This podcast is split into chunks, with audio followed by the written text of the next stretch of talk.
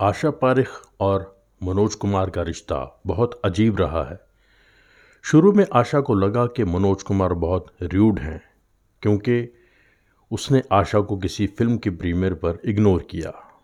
फिर भी आशा ने उन्नीस सौ बासठ की फ़िल्म अपना बना के देखो में मनोज कुमार को अपने साथ कास्ट होने दिया, क्योंकि वो मानती थी कि मनोज कुमार में टैलेंट तो है।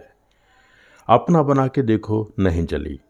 इसके बावजूद आशा ने मनोज कुमार के साथ राज खोसला की फ़िल्म दो बदन में काम करने के लिए हामी भर दी, जो कि 1966 में आई। दो बदन बहुत बड़ी हिट हुई और आशा के काम की तारीफ़ भी हुई। आशा की एक्टिंग से इम्प्रेस्ड मनोज कुमार ने अपनी पहली फ़िल्म एज डायरेक्टर उपकार में आशा पारिक को साइन कर लिया। उपकार उन्नीस में आई। उपकार की शूटिंग के दौरान मनोज कुमार एक बार आशा पारिक से नाराज़ हो गए। जब मॉर्निंग के एक शॉट के लिए आशा पारिक देर से पहुँची।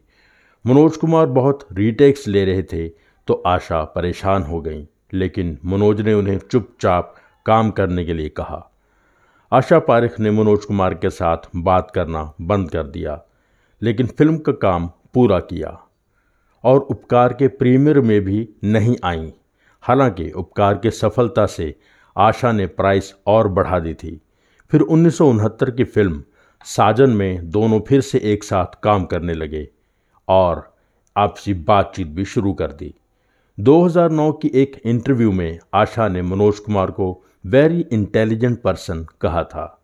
2012 में मनोज कुमार ने आशा की बर्थडे पार्टी अटेंड की और आशा के हाथ में हाथ डालकर अपनी फ़ोटो भी खिंचवाई, जबकि ऐसा वो नहीं करते थे।